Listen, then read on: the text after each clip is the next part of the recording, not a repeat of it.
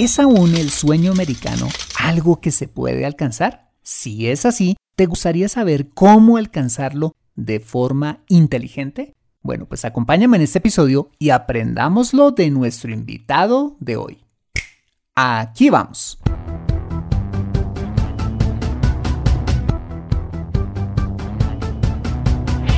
Bienvenido a Consejo Financiero, el podcast de finanzas personales donde aprenderás a manejar inteligentemente tu dinero, salir de deudas, tomar buenas decisiones financieras y alcanzar una prosperidad sólida y duradera. Consejo Financiero son finanzas personales prácticas para gente como tú que desean transformar su futuro financiero. Bienvenido a bordo.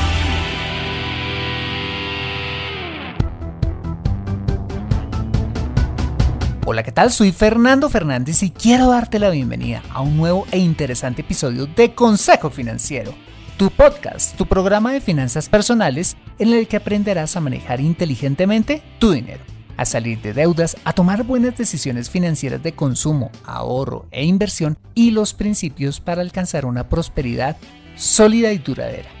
Tener educación financiera es un aspecto esencial para alcanzar tus objetivos de vida, pues aunque tu profesión o área de conocimiento no sean las finanzas, todo lo que hagas en la vida involucrará dinero, por lo que necesitarás saber administrarlo inteligentemente para tener éxito en todo lo que hagas. En Consejo Financiero aprenderás de manera práctica lo que necesitas para ser un piloto experto de tus finanzas personales. Y como siempre te invito a visitar www.consejofinanciero.com donde podrás encontrar este y muchos más contenidos de finanzas personales que estoy seguro van a ser de utilidad para tu vida financiera. Asimismo te recuerdo que puedes encontrarme en facebook.com como Consejo Financiero Podcast, en LinkedIn como Fernando Fernández Gutiérrez, en Twitter como arroba consejo acertado y en Instagram como consejo rayita al piso financiero. Bueno, y sin más preámbulos, empecemos con el episodio de hoy. Bienvenidos a bordo. Según la Oficina del Censo de los Estados Unidos, hoy en día viven en este país más de 60 millones de hispanos, muchos de ellos en busca del famoso sueño americano, entendido como la oportunidad que le da a esta nación a quien llegue a su territorio de prosperar sin importar su clase social, raza, religión o incluso las circunstancias que lo llevaron allí. Y para hablar de ese sueño americano, he querido invitar nuevamente a un gran amigo a quien admiro y respeto mucho, y es a Daniel Herbruger. Él es guatemalteco, periodista de profesión, pero como lo dice él, maestro de vocación, y el creador del famoso podcast La Asignatura Pendiente un podcast de finanzas personales y desarrollo personal que me encanta y que definitivamente recomiendo escuchar. Bueno, pues he invitado a Daniel no solo por ser un experto en finanzas personales, sino por ser un conocedor de primera mano del tema que nos ocupa hoy. Daniel, gracias por aceptar esta nueva invitación a Consejo Financiero. ¿Cómo estás? Gracias a ti por la confianza. Muy bien. Bueno, pues para comenzar, quisiera preguntarte lo siguiente, y es, Teniendo en cuenta las actuales políticas migratorias en los Estados Unidos, ¿es aún el sueño americano una realidad para aquellos latinos que quieran alcanzarlo? Yo creo que sí. Eh, solo me atrevería a clarificar qué entendemos por sueño americano. Si lo entendemos como prosperidad material, te diría que este país está repleto, pero repleto de riqueza material. O sea, si alguien quiere hacer dinero en este país, no hay límite, realmente no hay límite como si pasa en nuestra Latinoamérica, que tienes barreras coyunturales que dificultan que una persona salga adelante. Ahora, para poner en contexto, y lo compartí en un episodio del podcast, el término, el sueño americano, data de más o menos de los años 30, durante y casi después de la Gran Depresión. Y fue por un autor eh, en un libro que se llamaba, en inglés se llama The Epic of America, y él lo definía como el sueño americano es una tierra donde eh, hay oportunidad para que todas las personas tengan una vida más plena y más rica con oportunidades en acorde a sus habilidades entonces, cuando pones eso entendemos que el sueño americano, perdón, y el autor este era James Truslow Adams, entendemos que el sueño americano, por alguna razón, los medios han logrado, y medios y probablemente Hollywood, lo han querido traducir a decir que es eh, más grande y más cantidad. Entonces, en mi experiencia, si solo la persona se enfoca en que lo que va a venir a conseguir aquí es más cantidad y más tamaño versus calidad, ahí es donde creo que nos podemos perder. Pero a tu pregunta de si, si, si todavía es válido, yo creo que sí. Los medios dicen que no, porque les gusta, creo yo, resaltar eh, los lados negativos, pero en mi experiencia, aquí si una persona quiere conseguir trabajo, lo va a encontrar y el nivel de libertad que hay, creo yo que es vasta y eso justamente ha sido lo que ha permitido que Estados Unidos sea un magneto, ¿no? Para jalar a tantas personas de todo el mundo en querer venir. De acuerdo. Ok. Tú vives en la ciudad de San Antonio, ¿correcto? Correcto. San Antonio, Texas. Estamos a tres horas más o menos de Houston, cinco de Dallas. Ok, perfecto. En tu opinión, entonces, si alguien en busca de ese sueño americano entendido como, bueno, como esa prosperidad material, ¿cuál sería entonces la, forma ideal de llegar a este país? Complicadísimo. Yo creo que eh, similar, podríamos quizás encontrar un paralelo con la situación del virus, donde cada síntoma y cada contexto es muy particular y me atrevería a decir que con esto es eh, exactamente lo mismo. Hay muchas rutas de hacerlo, desde eh, las, pues ahí sí que las rutas, eh, la más común que muchas personas intentan hacer, que es entrar a como de lugar, hasta lo que llaman, ahí sí que hacer la fila, también las cadenas familiares, las cadenas profesionales. Es bien complejo. yo creo que el, el, aporte que puedo hacer es asegúrense de consultar a un abogado de migración. Yo creo que a veces las personas ignoran el valor que un abogado de migración les puede aportar, ya sea si están adentro o fuera de los Estados Unidos, porque ahí es donde van a recibir, similar como pasaría con una situación médica, consejo particular en base a las circunstancias que os están experimentando y el contexto, ¿no? Para determinar la mejor forma de llegar. Ok, perfecto. Bueno, digamos que, y esto para, para aquellas personas que, están viviendo ya en los Estados Unidos, aquellos latinos, uno de esos 60 millones eh, de, latinos que, hay allí en los Estados Unidos, ¿cuáles serían como esos primeros pasos que le recomendarías a, a una persona así para comenzar con pie derecho su vida en los Estados Unidos. Es lo primero que debería hacer. Una de esas cosas es, por ejemplo, buscar la ayuda de un buen, de un buen abogado en el tema de migración. ¿Qué otras cosas, qué sería lo primero que, que una persona que estuviese allí debería pensar? ¿Y tú dices alguien recién llegado? Alguien, bueno, yo creo que hay dos, hay dos, hay dos personajes, el que está recién llegado y el que ya lleva allí tiempo en los Estados Unidos, ¿sí? Pero que no ha, mm, digamos, legalizado su, situación migratoria. Ok, ah, yo, contrario a algo administrativo, yo creo que empezaría por que reflexionen sobre su identidad y se vuelvan estudiantes de la cultura que los está adoptando.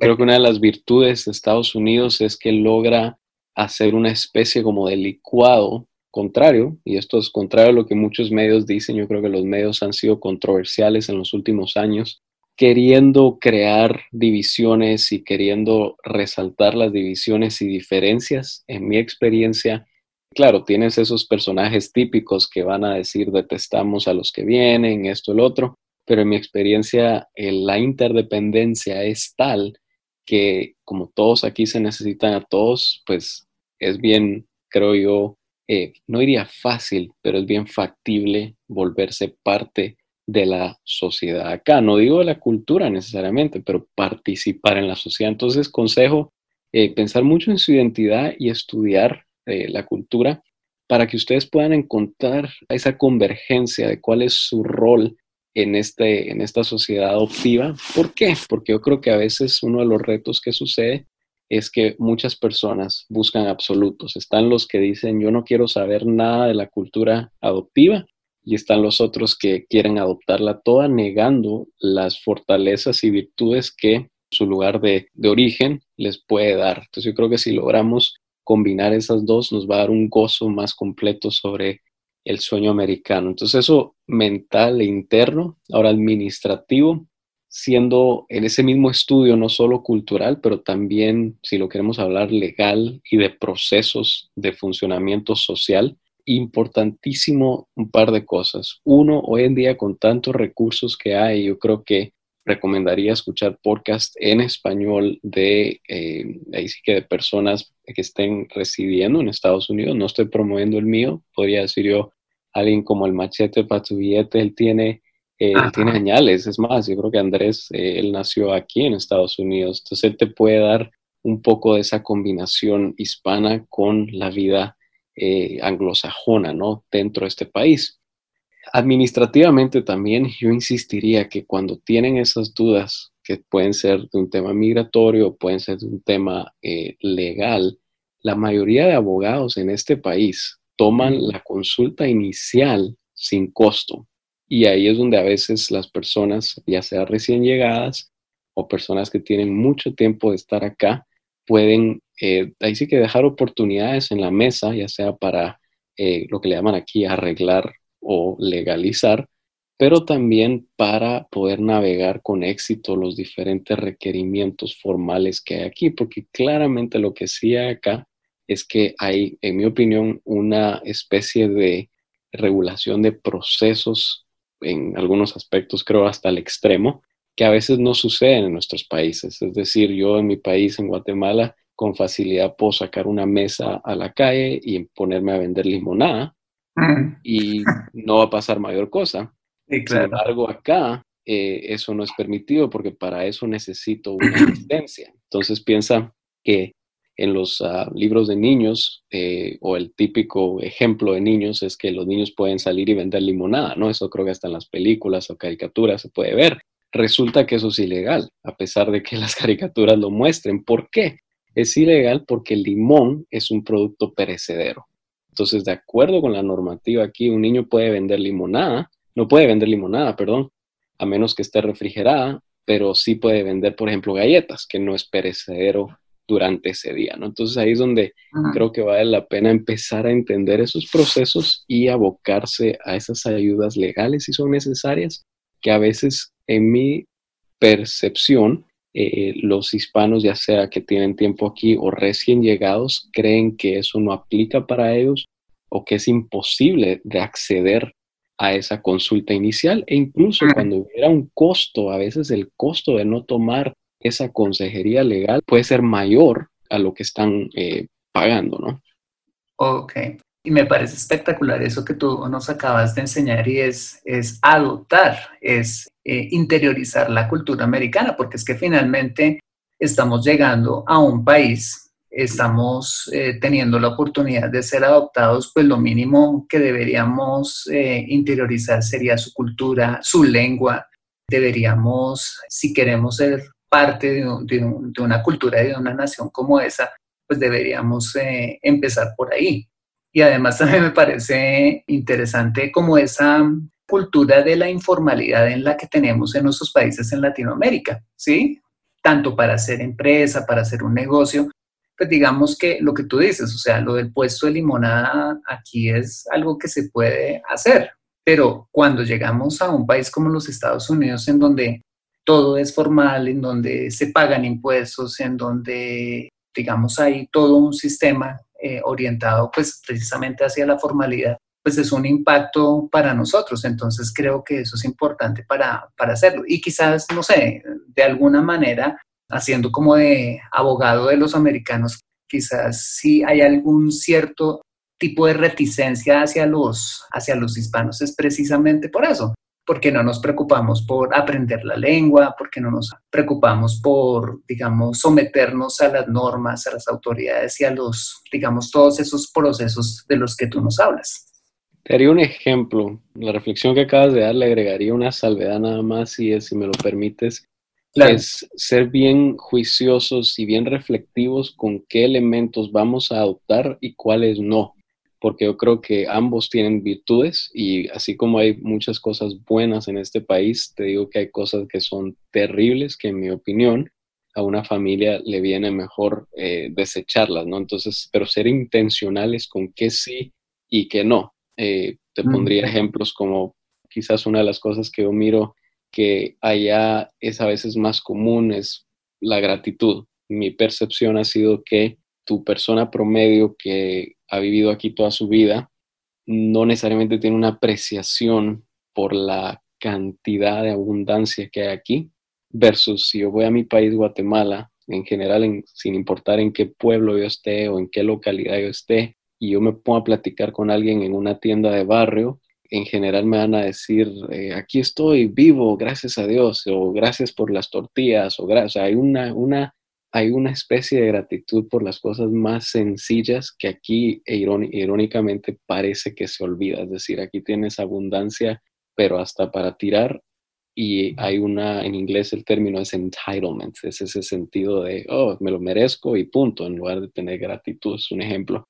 Pero en un quizás comportamiento práctico, y lo digo a rasgos generales, no, no creo que sería justo decir que en todos los barrios, pero he visto un patrón y es que dependiendo del área de la ciudad en que estés, y pues yo he tenido la oportunidad de visitar ya 36 estados en esta nación, entonces me, he visto la mayoría del país, obviamente no cada rincón, pero sí cada estado, y he podido detectar patrones y lo que he visto es que eh, si tú te encuentras en un barrio puramente eh, o mayoritariamente, perdón, latino, es más común que tú encuentres perros en la calle sin correa. Entonces, si tú vas caminando o si Daniel va en bicicleta y de repente voy pasando por un barrio mayoritariamente hispano, eh, tengo que tener cuidado porque es bien común que te salga un perro corriendo. Entonces, son esas cositas que uno dice, hey, sí, tal vez en nuestra Latinoamérica el perro suelto no es mayor problema, pero aquí sí es un problema porque se vuelve un tema de, problemas legales, ¿no? Si muerde a la persona, entonces al rato te están demandando por eso. Entonces hay cositas que vale la pena evitarse líos, pero a su vez hay, creo yo, adopciones que hay que tomar con un grano de sal. Ok, perfecto. ¿Alguna otra recomendación a ese recién llegado o a ese latino que lleva años allá, digamos, en el marco de la ilegalidad? Yo diría que no, no se cierren a la posibilidad de hacer amistades con los anglosajones. Eh, yo creo que a veces esa es una barrera, eh, no solo del idioma, pero también de una percepción. Eh, en mi experiencia es bastante común encontrar personas anglosajonas que quieran aprender e interactuar con los hispanos. Entonces, si pueden encontrar una forma de incrementar esa interacción creo que todos se van a beneficiar. Eh, en términos, eh, yo diría en términos legales, yo insistiría, cualquiera que tenga que hacer una, em, una clarificación o una modificación a su situación legal, eh, yo de lo que he visto, yo me iría fuera de las áreas hispanas, predominantemente hispanas, y buscar consejo legal en otras, en otras oficinas. ¿Por qué? Parece ser que en los barrios donde probablemente hay más eh, presencia de personas con una situación irregular, a mm. veces te salen esas oficinas que lo que quieren hacer es sacar ventajas. Saben que las personas están desesperadas y te van a hacer cobros extremadamente altos. ¿Cómo pueden corroborar ustedes cobros? Aparte, hay dos cobros separados. El cobro es el cobro de los honorarios de un abogado y el otro es el cobro de los de los documentos y de, las, de los procesos que el abogado está gestionando. Los procesos que son meramente con la oficina de migración, ustedes pueden encontrar los precios en el sitio oficial de la oficina, la oficina de migración. Entonces, si ustedes llegan con un abogado que les está diciendo que él les va a cobrar, digamos, 200, 300 dólares, qué sé yo, por la sesión, más los fees o las, eh, los pagos por el proceso que ustedes están aplicando, les debería dar la misma cantidad. Pero si les da una cantidad más alta, ahí tienen una bandera roja. Es decir, si ustedes van a hacer, qué sé yo, una, eh, una aplicación para una visa de cadena familiar, por ejemplo, ahí va a haber una, una cantidad específica que esa aplicación cuesta con el servicio de migración. Su abogado no les debería estar cobrando más por eso. Entonces, ese sería, creo yo, algo bien práctico que todos tienen acceso a. Ustedes pueden ver cuánto cuesta X o Y forma que hay que mandar y el costo de la aplicación. Y el abogado nada más es para que ustedes tengan esa representación. Entonces hay que estar con mucho cuidado, consultar como haríamos con un doctor, eh, con varios para ver diferentes ángulos, ver propuestas y en la medida de lo posible traten de eh, buscar mucho consejo o recomendación de personas. Eh, me atrevería a sugerir, digamos, que alguien trabaja para unos anglosajones, que sé yo, les hace cuidado de niños o les hace algún trabajo en la casa, al rato le pueden preguntar. No sabemos si ellos tienen eh, conexiones o conocidos en, el, en la rama legal que puedan tener conocidos que trabajen en la rama migratoria específica. Entonces ahí ya ven... Va a ser más confiables. Más confiable, un poco más recomendado que si tú solo vas a la oficina que está en el barrio hispano que ponen eh, abogado de migración y luego tu caso no se vuelve tan personalizado como, como es. Porque la mayoría, y aquí no puedo, no puedo darlo con certeza, pero en lo que he podido observar, parece ser que la mayoría de procesos pueden ser iniciados sin un abogado. Es decir, las formas las puede completar la persona, paga los, los, ah, los costos de aplicación y se puede hacer. Ahora, ¿qué es aconsejable? Es, es, es como tu, tu, representación legal, ¿no? Tú puedes ahí sí que ir a corte sin un abogado. Ahora, ¿conviene tener un abogado? Probablemente sí, ¿no? De acuerdo. No, y yo creo, sin ser experto en el tema, porque pues precisamente por eso estás hoy eh, en este episodio, definitivamente vivir legal en los Estados Unidos trae una cantidad de beneficios que no se tienen estando ilegal, ¿no? Imagino, obviamente, pues mejores oportunidades de trabajo, de educación, muchísimas cosas. ¿Cuáles podríamos decir que son esos principales beneficios de, pues, de estar eh, legal?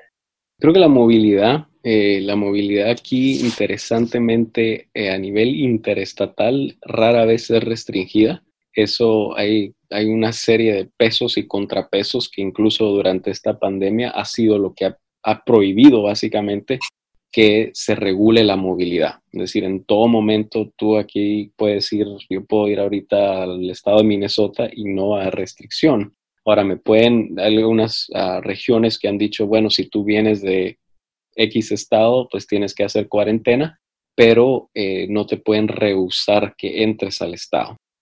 Eh, entonces, número uno, la movilidad definitivamente la habilidad de que la persona pueda regresar a su país, visitar, entrar, ¿verdad? Entrar y salir como, como decimos en Guatemala, como Pedro por su casa, yo creo que es, me atrevería a decir quizás la más importante, porque eso es lo que permite que el sueño americano verdaderamente converja con el sueño eh, que la persona quizás se fue, ¿no? Que es poder eventualmente ya sea o hacer algo en su país o ayudar a su, a su familia que quizás tiene en el país o incluso pues eventualmente jalarla Definitivamente la otra podría ser que te da acceso a la formalidad laboral en algunas ramas. Eh, no que no sea imposible, hemos tenido, hay un caso famoso, no recuerdo la autora, eh, pero fue una famosa persona eh, que trabajó para una de las firmas de inversión más grandes de Estados Unidos, no sé si fue Goldman Sachs, eh, pero ella era indocumentada. Entonces, de alguna forma, ella logró conseguir documentos falsos y estuvo ahí por años y le fue sumamente bien y pues al final se volvió sumamente famosa por eso.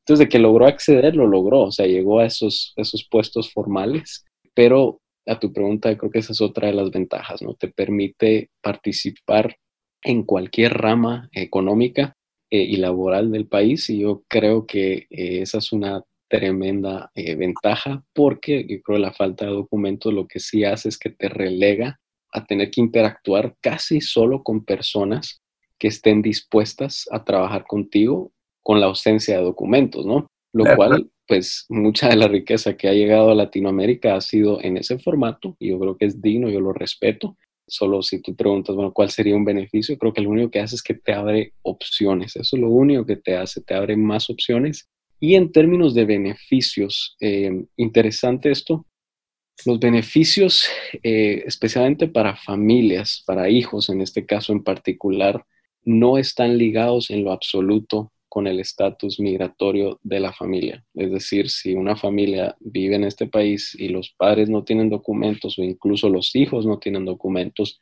ellos hasta que cumplen 18 años no tienen ninguna restricción con acceder cualquier tipo de educación en el país, sea que vivan en el barrio más limitado de la ciudad o si por alguna razón están residiendo en el, en el barrio más pudiente de la ciudad, ellos van a ir, no les van a preguntar absolutamente nada. Entonces ahí ves una especie como de contradicción en términos de la rigurosidad de los procesos migratorios, pero a su vez la generosidad del país. Rara vez si yo me presento, digamos, a, qué sé yo, Honduras, Nicaragua, Costa Rica, y llevo a mis hijos y no tenemos un estatus eh, migratorio legal, me los van a recibir en los ambientes públicos. Aquí no, aquí ellos van a recibir desde el colegio, van a recibir transporte, alimentos si es necesario, o sea, hay una generosidad tremenda que obviamente ahí es donde se viene un poco del debate que se ha escuchado contra la migración, porque obviamente no hay una especie de,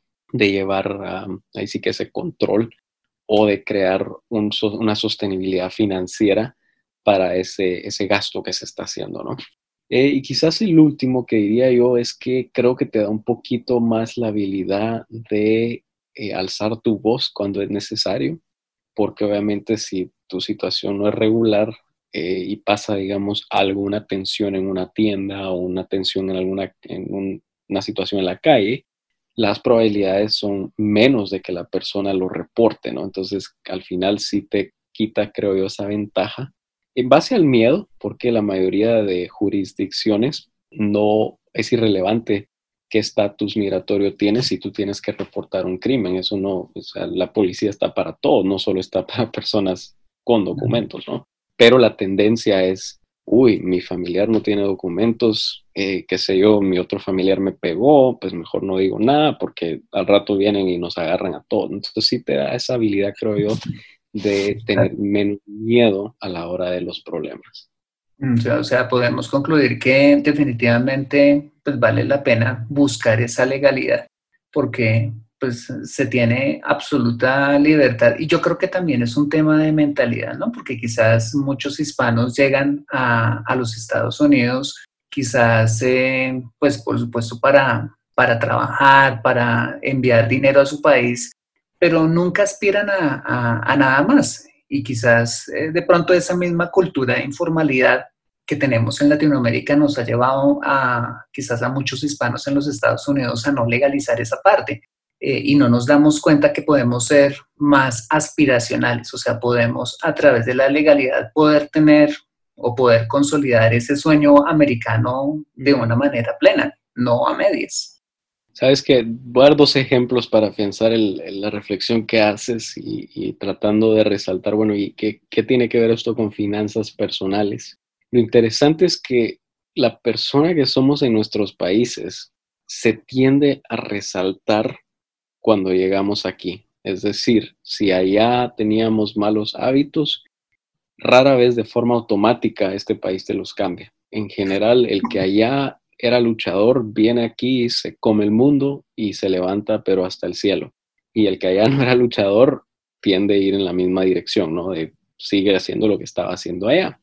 Hay dos casos, y aquí es donde es lamentable la complejidad del sistema, pues obviamente yo no, no teniendo una posición de, ser un abogado de migración, yo no puedo hablar educadamente de, las, de los, las aristas y el detalle del proceso, pero lo que sí tiende a pasar es que cualquier formato o cualquier intento de, legalización tiene un costo. Entonces yo sé dos casos que, que he sabido particulares donde el tema de falta de legalización no era la ausencia de una forma de legalización, sino más bien la ausencia de dinero para ese proceso de legalización. Entonces, una persona justamente de Guatemala, que yo supe, ella siempre tuvo la oportunidad de sacar su ciudadanía por medio de su esposo, que también era de Guatemala, pero resultaba que él era, era ciudadano americano. Estuvieron casados y por dejadez nunca sacaron la ciudadanía, nunca normalizaron el estatus de ella.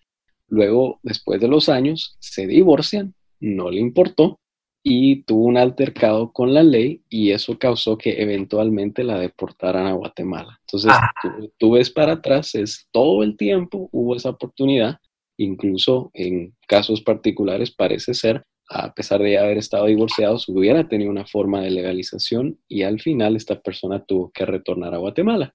Y otra que ella es al día de hoy residente de los Estados Unidos, residente permanente, y dice que la razón por la que no ha sacado su ciudadanía es porque no tiene el dinero para la aplicación para la ciudadanía norteamericana. Entonces ahí es donde traemos esa urgencia de combinar, si una persona va a venir para acá, disciplinarse, donde al rato te viene mejor aspirar a regularizar tu estatus migratorio antes de empezar a conseguir todos esos, todas esas tentaciones materiales que este país te trae, ¿no? Porque entonces vas a tener personas que tienen todo lo que el país promete, pero que no tienen esos 600, 700 dólares que quizás un intento de regularización les podría traer o costar.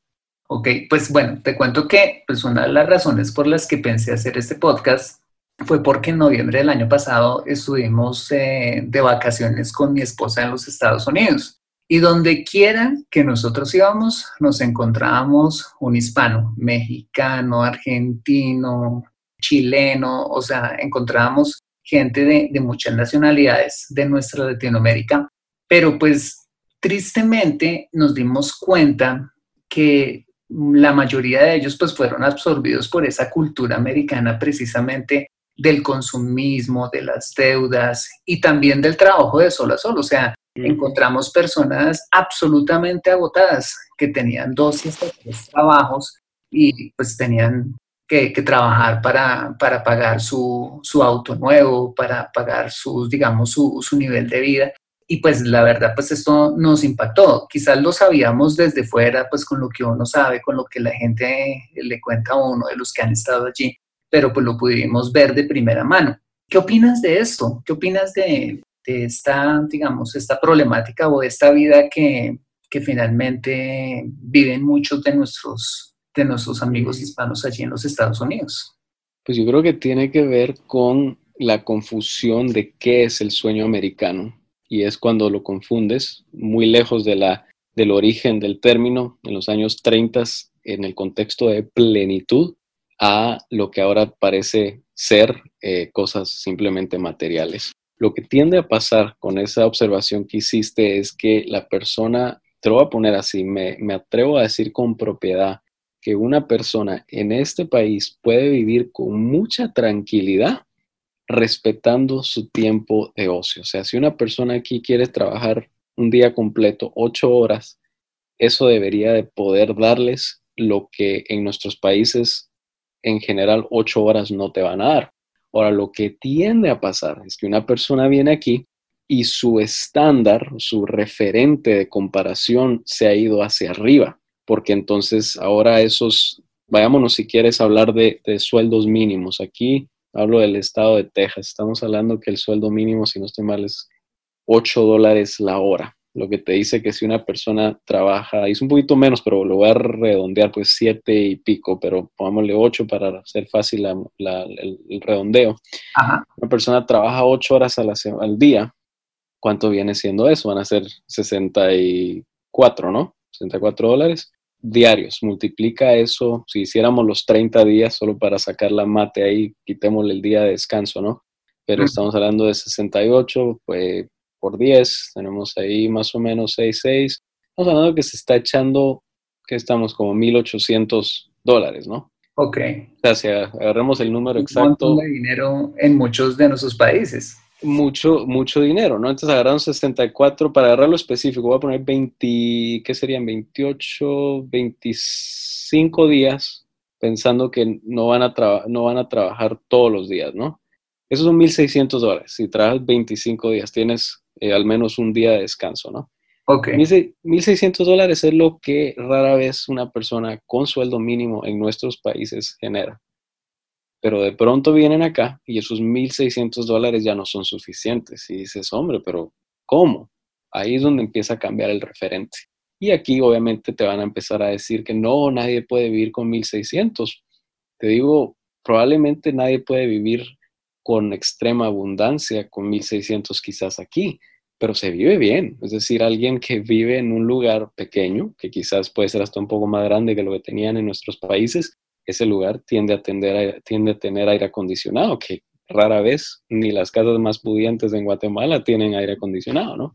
Entonces, eh, ahora, si tú agarras ese sueldo de 1.600 y le pones un pago de carro de 500 dólares al mes, más seguro, y te agarras un celular de ciento y pico dólares y, así te vas, claro, esos 1.600 te van a hacer sentirte pobre. Pero si tú vienes y agarras esos 1.600 y con la misma disciplina que tenías en tu país, empiezas a construir riqueza poco a poco, eh, no tienes esa vergüenza que tu nuevo referente de riqueza te da, las cosas pueden ir muy bien. Yo me he topado acá, yo aquí con tranquilidad cuando tengo que usar el bus público, lo uso y me encanta. Son buses prácticamente nuevos con todas las comodidades del caso. Yo he tenido personas que quizás en rango profesional, y a mí no me gusta ni siquiera hacer esa referencia, porque a mí me da igual. Yo si hablo con un barrendero, hablo con el presidente, yo los valoro y los trato exactamente igual.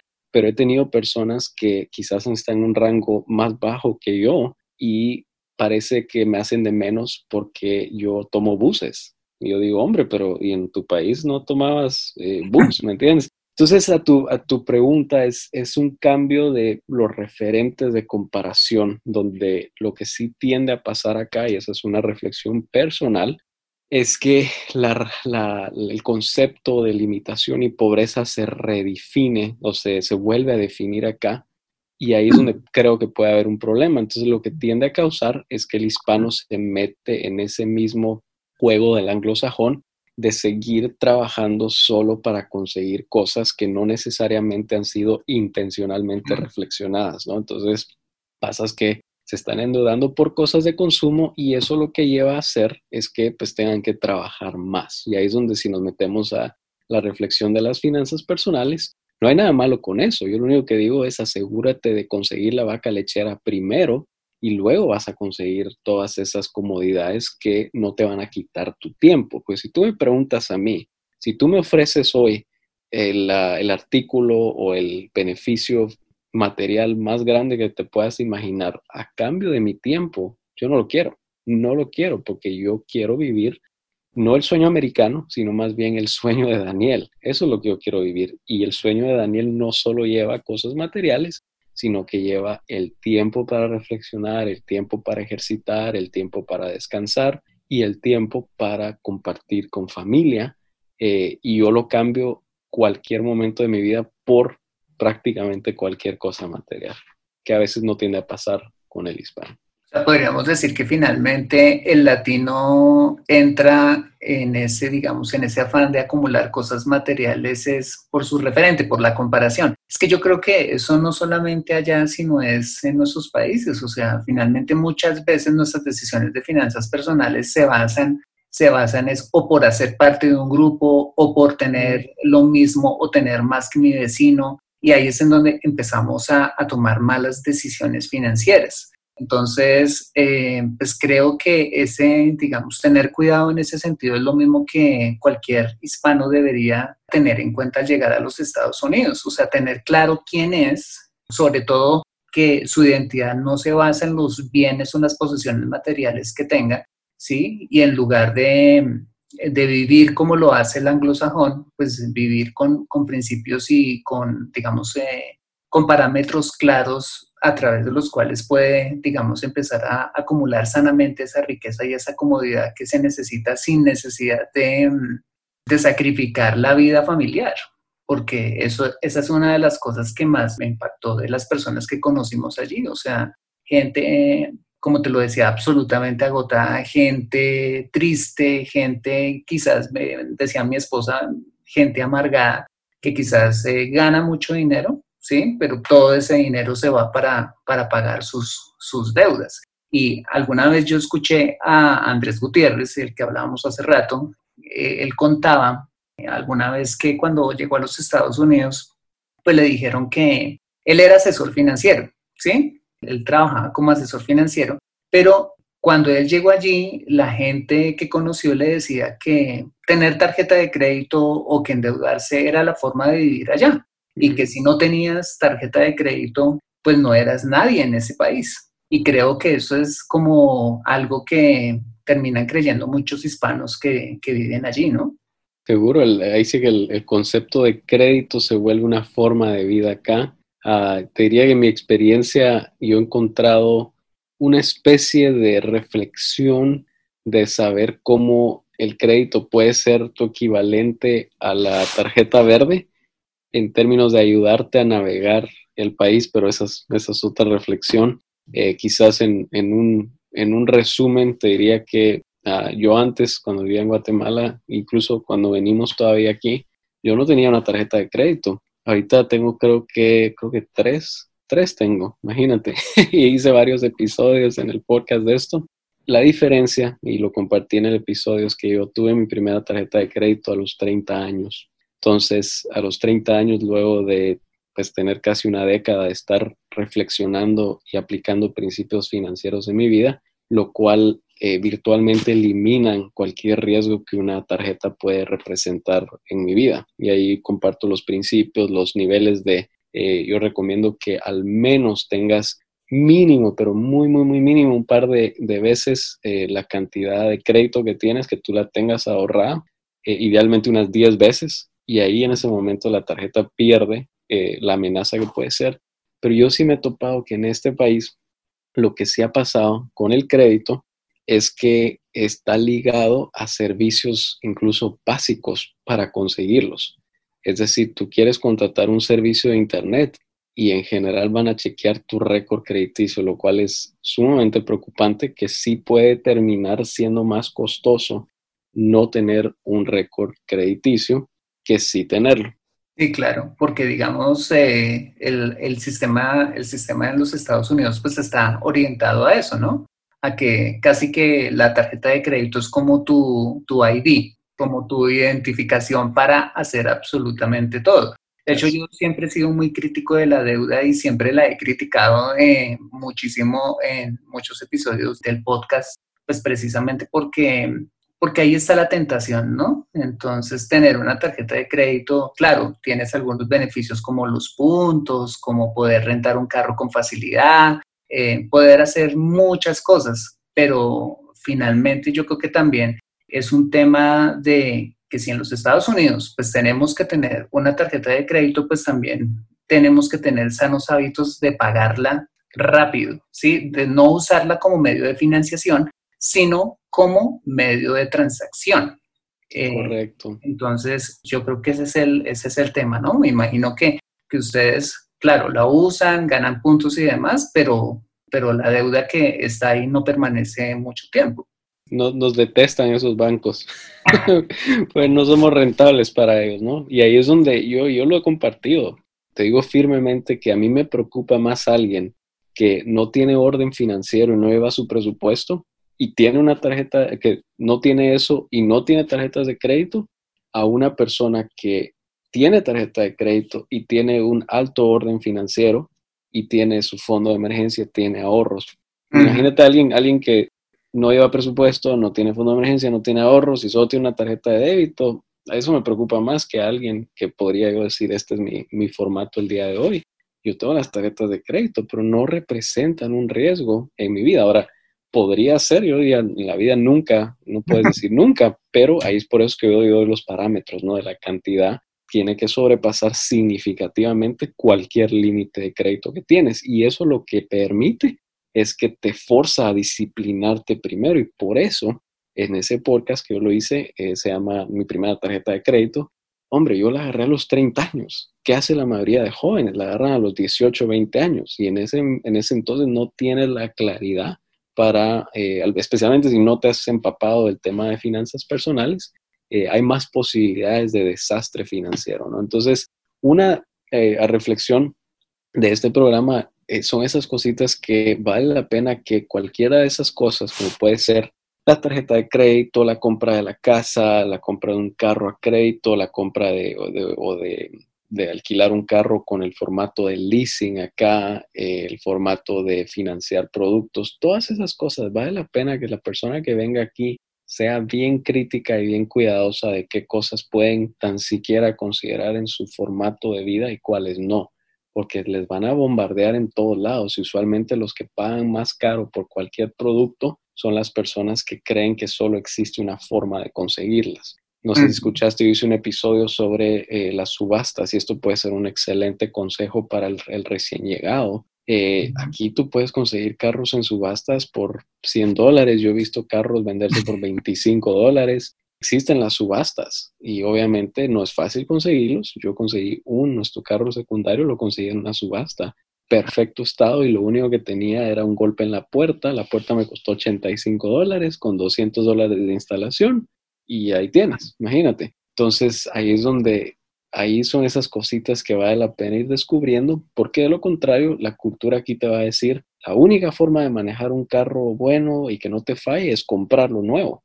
Y yo digo, hombre, ¿qué otras opciones hay para conseguir este carro? ¿no? Entonces, ahí es donde a veces el hispano creo que se deja llevar.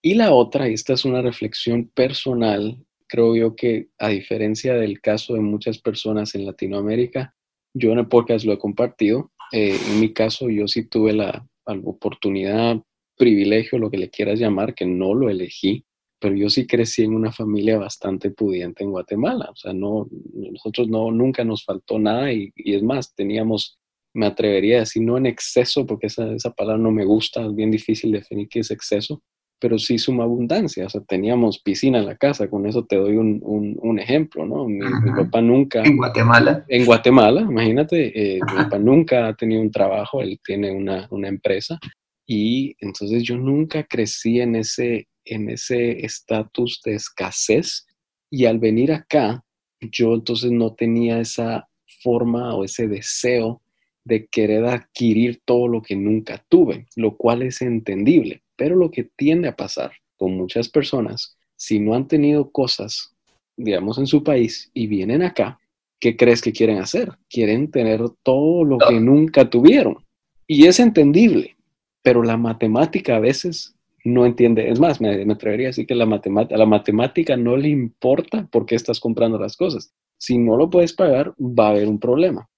Y ahí es donde creo que puede haber el choque entre, hey, venías a este país a crear un futuro para ti y tu familia y hoy lo único que tienes es un sinfín de deudas y ni un dólar a tu nombre.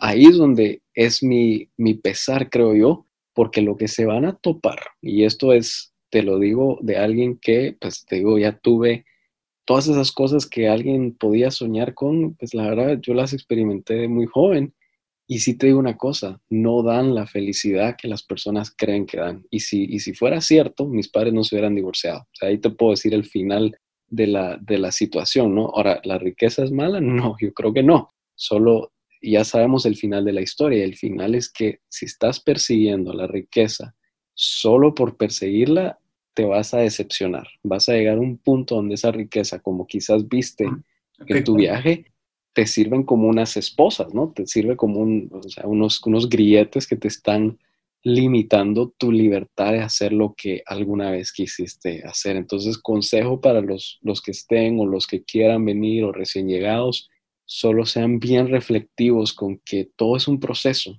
todo solo porque no lo tenían allá no te da una licencia financiera, quizás te da una licencia emocional, creo que es entendible, es aspiracional, pero financieramente no te da una carta blanca o un cheque en blanco para conseguir todo lo que no tuviste antes, ¿no? Creo que si quieres de verdad tener tranquilidad, la paciencia va a ser tu mejor eh, amigo en esto. De acuerdo. Y hablando precisamente como de esos tips, además de ese cambio de mentalidad que debemos tener como hispanos allá en los Estados Unidos, ¿Qué recomendaciones tú le harías en materia de finanzas personales a esas personas para empezar a acumular, digamos, sanamente esa riqueza y tener calidad de vida y realmente tener, no solamente, porque me parece que tu reflexión es súper importante, no solamente riqueza material, sino plenitud, porque es que finalmente lo que tú dices es cierto, o sea, el dinero es una parte importante de nuestra vida, es un instrumento útil, pero no es el fin ni el propósito de nuestra vida, sino finalmente es un medio a través del cual podemos tener facilidad para hacer muchas cosas en la vida. ¿Cuáles podrían ser como esas, esos tips o esos consejos que tú nos darías para que podamos alcanzar esa plenitud, no solamente material, sino personal, espiritual, familiar? Mira, en el contexto de Estados Unidos yo diría que eh, la pregunta más grande, y esto puede ser Estados Unidos, Colombia, Guatemala, es siempre busquen cinco o diez formas de hacer lo mismo. El mismo objetivo que tienes, pregúntate cinco o diez formas de hacerlo eso mismo te va a abrir un sinnúmero de opciones, sea lo que sea. Piensa cuáles son 5 o 10 formas de agenciarte un desayuno. Bueno, se nos pueden ocurrir 5 o 10 formas de desayunar, ¿no? Diferentes eh, platillos y, opciones. Lo mismo sucede con las opciones eh, financieras y lo mismo sucede con las decisiones de vidas. Entonces, eh, para llevar puntualmente uno de los errores más grandes que miro a los hispanos haciendo acá que en lugar de pensar 5 o 10 opciones de hacer eso, piensan que solo hay una forma y es con la compra de la casa. A veces las personas creen que solo hay una forma de agenciarse de su lugar de vivienda y tiene que ser como dice la cultura norteamericana, cuando yo pausaría y diría, bueno, ¿qué, ¿qué 5 o 10 opciones hay para conseguir un lugar donde vivir? Ya sea lo compres o ya sea lo estés alquilando. Entonces, mucho cuidado con eso.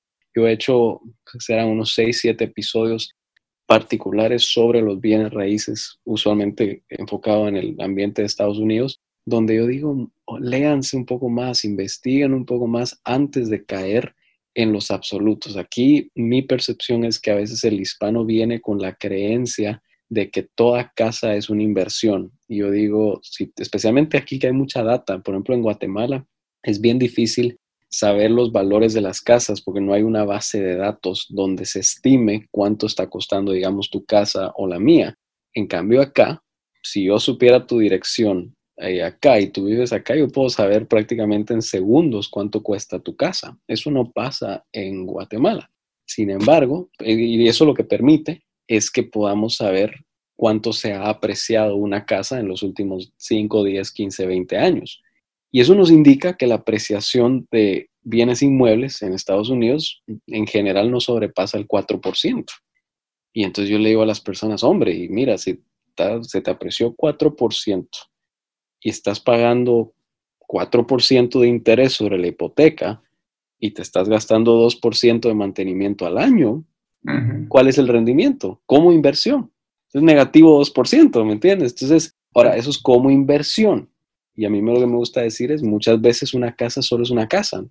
sin embargo, a veces parece que el hispano viene queriendo tildar a toda propiedad como inversión. Y les digo, paren un momento, ¿es esto una inversión o es esto un consumo y una, ahí sí que en inglés le decimos un store of value, es decir, un lugar donde estás parqueando valor, lo cual no hay problema, solo llamemos las cosas por lo que son. Entonces, eh, consejo uno, tengan cuidado con eso, tengan cuidado con la percepción de, la adquisición de vivienda, que eso les puede, les puede afectar más en su plenitud de que estamos hablando. Y eso me llevaría a la segunda, para los padres eh, o familias jóvenes, si vienen o viven acá, sepan que la asignación de colegios públicos va directamente atada a el lugar donde ustedes están viviendo. Entonces, entre más afluente sea la comunidad donde ustedes viven, quizás un poco más bonita el área, en general va a haber más recursos para esos colegios y en general tienden a ser mejores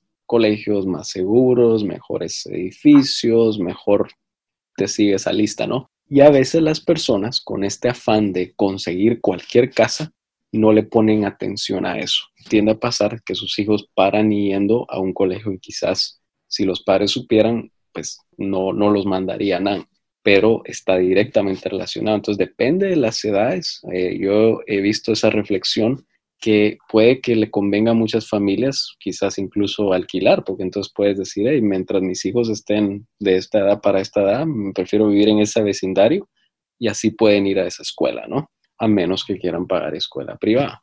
Y la otra que diría yo que vale la pena que, así hablando de cosas prácticas financieras en este país, que la persona puede eh, implementar y beneficiarse de, es usar la harta gama de actividades gratis que existen en este país. Te digo que mi reflexión y observación es más fácil divertirte y entretenerte aquí que en Guatemala. Más fácil y más barato, porque aquí vas a encontrar parques, pero prácticamente por todos lados, en casi cada vecindario, cada localidad, parques públicos, lo que te reduce tu costo de entretenimiento. Entonces hablo, por ejemplo, el caso de Guatemala. Guatemala, la mayoría del entretenimiento sucede en centros comerciales, porque no hay mucho más. Aquí no, aquí vas a encontrar desde parques públicos, piscinas públicas, bibliotecas públicas, en fin, vas a encontrar un sinnúmero de servicios que ya cuando miras eso, ahí es donde a mí me cuesta que la persona, después de varios años de estar aquí, venga y me diga, mira, no he hecho nada ni con mi vida y no tengo un avance en mi crecimiento personal y financiero. Yo digo, hombre, aquí están todos estos recursos. Tienes, te pongo un ejemplo, solo en la ciudad donde nosotros vivimos, habrán unas 18 bibliotecas, 18 bibliotecas de clase mundial. Yo nunca he ido a una biblioteca pública en mi país, en Guatemala. Imagínate, y, creo que hay una en el centro nada más y no está ni siquiera actualizada, Entonces, ahí es donde a veces se olvida esa otra riqueza que sí existe y ese acceso que te hacen el costo de vida más eh, bajo. Bueno, Daniel, em, pues yo quiero agradecerte de antemano pues por este espacio. Creo que lo que hemos hablado hoy pues le va a servir mucho a aquellas personas que estén allí o que tengan pensado después de que seguramente todo esto pase en ir a los Estados Unidos. Yo creo que todos estos em, consejos que nos acabas de dar nos dan esas herramientas de juicio para pues para poder hacer las cosas bien y para finalmente tener esa plenitud y eso que en un comienzo, en, los 30, se, se denominó como el sueño americano. Si alguien quiere saber más de ti, ¿dónde y cómo puede encontrarte? Me encanta, fácil, van y buscan la asignatura pendiente, pueden poner en Google y los primeros enlaces, eso los llevará al material, pero si no, www.laasignatura.pendiente.com y me atrevería a cerrar diciendo que eh, esto le ayuda no solo a los que viven aquí, sino también a los que viven fuera y tienen familiares acá. Quizás entender un poco más este lado de la ecuación, eh, pero me gustaría nada más recordarles que eh, a pesar de que resaltamos las bondades y la facilidad que hay aquí de muchas cosas, yo recalcaría que la vida aquí no es como en las películas, o sea, fácil no es. O sea, si alguien cree que el colombiano que está trabajando en Miami puede ir todos los días a la, a la playa. Yo creo que podría buscar formas de, pero me atrevería a sugerirles que quizás eso no está pasando y por ende tengan mucha paciencia y mucha gracia con sus familiares y no crean que ellos eh, están, uno, bañados en dinero solo por estar aquí, porque eso no pasa tampoco. Eh, y dos, también el costo de vida en algunos aspectos es más bajo que en Latinoamérica, pero en otros aspectos también es, es igual de alto. Eh, y por eso, pues tómenlo en cuenta, ¿no? Que a veces, en, pues, hablo por Guatemala, a veces las personas allá creen que todo guatemalteco que vive en Estados Unidos tiene dinero. La hizo. Yo, y yo creo que eso no es cierto, ¿no? Entonces, cuando ya lo entiendes, dices, bueno, pues todo en su contexto, ¿no? Ok, sí, yo creo que podemos concluir que el sueño americano, pues primero que todo es posible, es algo que demanda pues un cambio de nuestra mentalidad, algo que lo hace más pleno si buscamos la legalidad en, pues, en adoptar todo lo que, no, lo, que, lo que exige la nación como tal y que también pues eh, debemos tener que llegar pues con un mindset, con, un, con una forma de pensar clara, ¿sí? Mm. Para no dejarnos arrastrar de, pues, de, de la cultura de consumismo, de deudas y de la forma en que el anglosajón promedio suele vivir y pues si nosotros llegamos con eso claro, pues finalmente pues vamos a poder alcanzar ese sueño americano por las razones que sean, de pronto por falta de oportunidades en nuestros países, por, por muchas razones. Eh, finalmente pues en los Estados Unidos es una nación de inmigrantes y una nación que ofrece pues oportunidades para todos, pero pues hay que ser muy inteligentes, no solamente desde el punto de vista financiero, sino en la forma en que, en que queremos llegar allá. Daniel, muchísimas gracias por aceptar esta nueva invitación al Consejo Financiero y bueno, espero eh, tenerte nuevamente por acá. Un honor que se repita y empecemos a soñar que un día lo hacemos con una taza de café allá en Bogotá. Mantente actualizado en Consejo Financiero. Bueno, muy bien, este ha sido el episodio número 143 de Consejo Financiero. Si quieres contactar a Daniel, puedes escuchar su podcast La Asignatura Pendiente en todas las plataformas de podcasting o en su sitio web en www.laasignatura.pendiente.com. Y si te ha gustado este episodio, házmelo saber suscribiéndote al podcast y sobre todo escribiendo tu valioso comentario en torno a este programa. Y si escuchas este episodio desde un iPhone o un iPad, para mí sería súper valioso si me dejas tu opinión acerca del programa. Esto lo puedes hacer al entrar a Consejo Financiero a través de la aplicación podcast de tu dispositivo y bajar hasta calificaciones y reseñas y dejarme allí tu opinión dando clic en escribir reseña. Esto me ayudará un montón para posicionar aún más el programa y de esta manera poder llegar a muchas más personas. Como siempre, mil gracias por tu ayuda. Asimismo, te invito a compartir este episodio a través de tus redes sociales con tus contactos, familia o amigos a quienes consideres les sea útil este episodio para su vida financiera y personal. Bueno, muy bien, yo soy Fernando Fernández, tu asesor financiero y anfitrión de este programa. En la edición de este podcast, José Luis Calderón. Muchas gracias por compartir tu tiempo conmigo haciendo bicicleta, organizando el desorden del fin de semana, preparando la cena, donde quiera que estés y recuerda. Consejo Financiero son finanzas personales prácticas para gente como tú que desean transformar su futuro financiero. Buena semana y nos vemos con un nuevo episodio el próximo lunes a las 5 pm hora de Colombia. See you later.